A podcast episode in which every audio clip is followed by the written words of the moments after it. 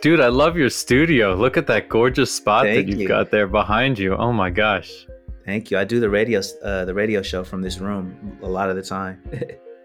And and you had a pretty catastrophic fire, right? yeah, we had a house fire um, about a year and a half ago. It was in God, what year now? So we're 2022. So it was it would have been September or October of 2020. We had a house. Uh-huh. Yeah. Man, Yeah, it and and look how look how house. beautiful you were able to rebuild. That's Yeah, man. Yeah, uh, having a full time job during the pandemic helped. yeah, but it's a completely different. We're in a completely different house. You know, um, Oh, okay. all the records you see behind me, I, I had to purchase new. You know, or Oh my I mean, gosh. Let me not say new. A lot of them are used, but they're, Yeah, they're yeah, not. yeah, yeah. They're New- not. They're not. They're not. Thi- they're not things I had before the fire. Basically. Yeah. So was it was just a total annihilation of all your worldly possessions, or how did it go down?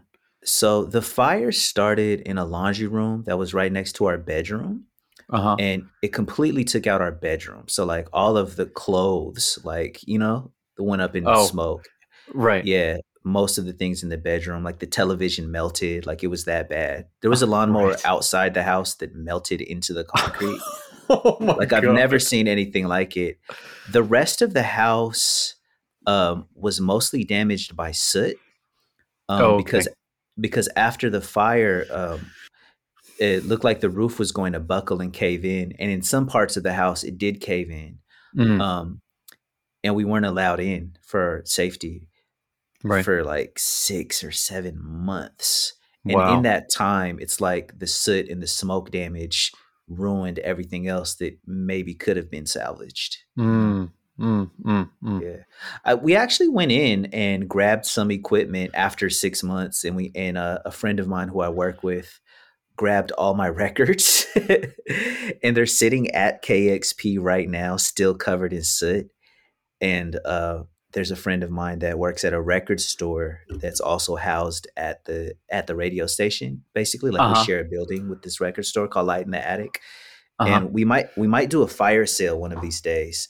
Uh, a literal fire sale. a literal fire sale like the records that end up being like we can salvage them enough like i don't i don't want them in my house because i the smell of soot is like very triggering and i don't want to be Oh. reminded of, of the house Oh, fire Yeah, it's it's just it's just in there, huh?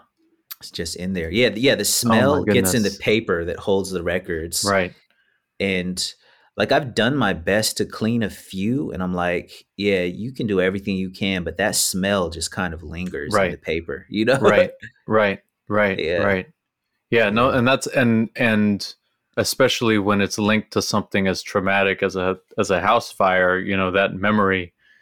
What a Mhm. thing to have two such you know beauty and darkness like mixed together the beauty that you get from from playing music and and your beloved record collection and yet that holding in all of its pores the um smoke. the trauma of that event you know exactly. that's that's Yeah. heavy Yeah. So so you had to the dj had to start from zero and it looks like you you did you did pretty well for yourself looking at the number of records on the shelf there I got I got a little obsessed, you know, like the hardest thing about the fire for Mhm. me, and I think for Ijoma and myself, was the loss of sentimental items that we can't Sure. get back. Things Sure. like photographs, um, lost all my journals, like things that I've written since I was Right. 16 are gone, you know? man yeah You can't you can't get those back. But once I realized like, oh, these records that I thought I that I thought were rare, that I would never be able to find again, like through the magic of the internet, like I can actually get those memories back. I can actually Yeah. get those songs that hold these memories and I can have them again. So uh, once once I started collecting records again, I got a bit obsessed, you know, cuz it it felt like a part of my healing. Like I can I can get these memories, you know, by by getting these records. And also a lot of people were just really kind and man, I would have to say, like again, Brad at Light in the Attic, he really initiated my love of record collecting again because he gave me a box of records to start with. Oh, okay. as a as a gift. And there was a couple other DJs and even record stores who record labels who sent boxes, you know, once they heard That's a good friend. fire. That's a good friend to do that. f- I feel so lucky, you know. So yeah, So I want to. I, I got to ask you then. What was the first record that th- that you got to to make your way back on on on the path of of starting your collection again? it was a box. It wasn't even a single record. It was a Uh-huh. box of it was a box of records. Uh Sly Stone was in there. Um God, a lot of the Light in the Attic rele- releases were in there. I did buy a John Coltrane record that same day. Uh huh. Um, Uh huh. I'm trying to remember who else was in there. Uh Betty Davis was in there. Um, Uh huh. Yeah, yeah, a lot of classic stuff. That's a special thing, right? I, I I think about like the intentionality, like when our daughter was born. Mm. Congratulations. Thank, thank you. I mean, she's she's Yeah. ten now, but yeah, you know. Um, I don't know. But I don't know. I don't know if I've gotten to say congratulations. I appreciate it. Yeah. When we when we brought her home from from the hospital, you know, and they're just you all of a sudden. I mean, first of all, you're like hit with all of this like wave of emotion, and and then you're tired and the whole thing. But you know, I realized what is going to be the first imprint of music on her.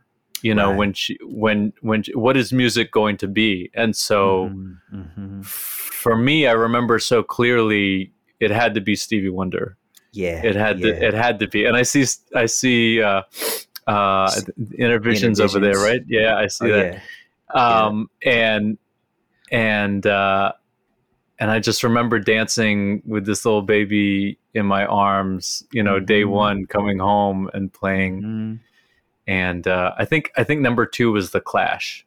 Okay, okay. to have a little bit of that, a little, a little bit of that edge in there, also.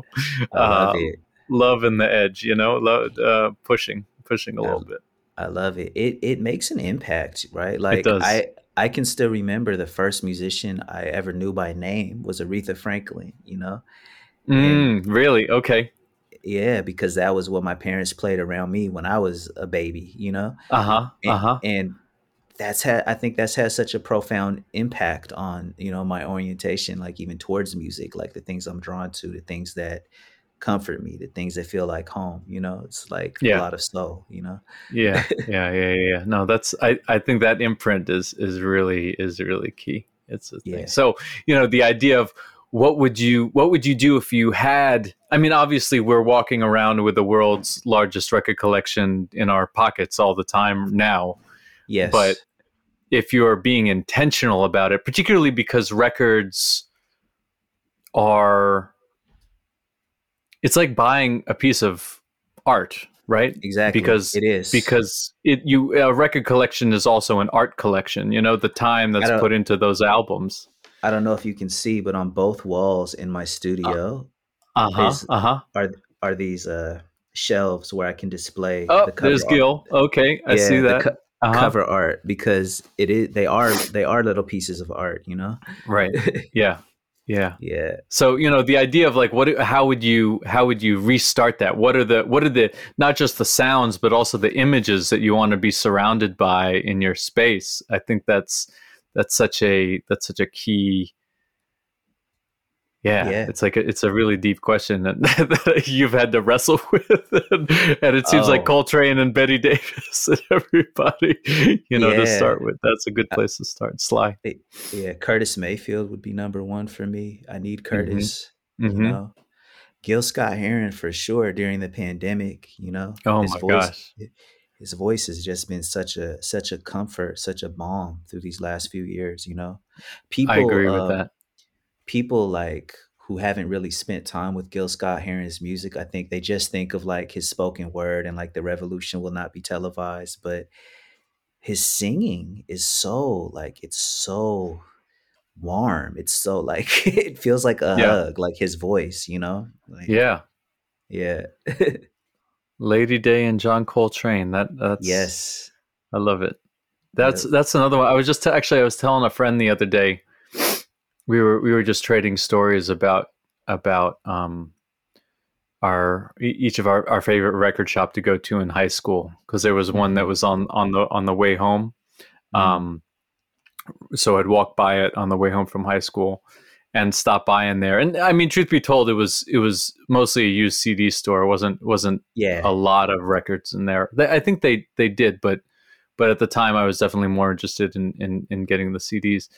And they'd have all the new stuff that came in, and and I would just be in there multiple times a week, flipping through, you know, the clack clack clack clack clack clack clack of of the of the mm-hmm. plastic cases, That's and right. and uh, and looking for something, and and because I was probably I'm I'm the oldest child in a family that didn't really have a lot of particularly pop music playing in the household a lot, mm, and so mm-hmm. I didn't really have anybody who who said, "Here are the records you need to listen to." You know, here's right. here's the music to listen to. Like my dad did a little bit, but it was it was the answer was almost always just Bob Dylan. Like it, it was okay. that and like Mozart and Beethoven. Okay. Like that was basically it. You know, he didn't really yeah. have a lot a lot of uh, music that he was sharing with me, and so um so a lot of it is by discovery and how do you go out and and discover music if you don't have older um, mm-hmm. sets of friends that are going to you know show you the way right it's a lot mm-hmm. of it mm-hmm. that by sight and right. and just this looks like a record that's interesting right this is a name of right. a band that sounds cool this is a record cover that looks cool and gil scott heron was totally one of those where i remember uh-huh. at at like 16 um seeing that record cover Pieces or another similar one. Yeah. Okay. Yeah. And and and holding it up and and looking back at the you know the old bearded guy with his his you know old boots and stuff sitting up on the on the counter uh-huh. you know and and his you know long ponytail and stuff and i hold this up to the guy and i say is this is this any good and he kind of looks at me he looks at me kind of you know uh, uh, uh, quizzically you know and and is like you know, you're into that, you know, because most of the other stuff, you know, I was also picking up like Rancid and Operation Ivy and you know other okay. like punk bands and Blink 182 or whatever. But he's like, really, you? I mean, yeah, yeah, yeah, it's good. right. But but that was you know that was uh that's one of those albums that I just I always remember coming home mm-hmm. and putting it on and just totally getting blown away because of the depth, the you know the yeah. humanity that's like in that that's record. Right. You know the that's pulse right. that's in it. Absolutely. Yeah. Such yeah, a yeah. such a classic.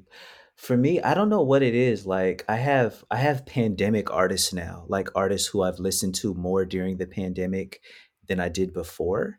And mm. Gil Scott Heron is is definitely like my number one like quarantine pandemic artist. Like I've listened to him probably more than anyone else wow. in these years. Like wow. in these in these last two years, probably like more than I ever have before. You know what I mean?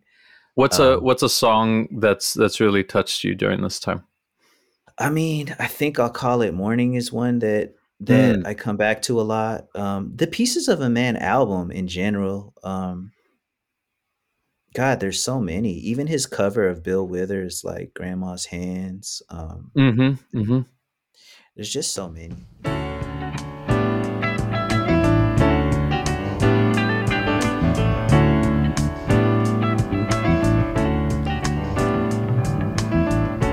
Gonna take myself a piece of sunshine and paint it all over my sky. Yeah no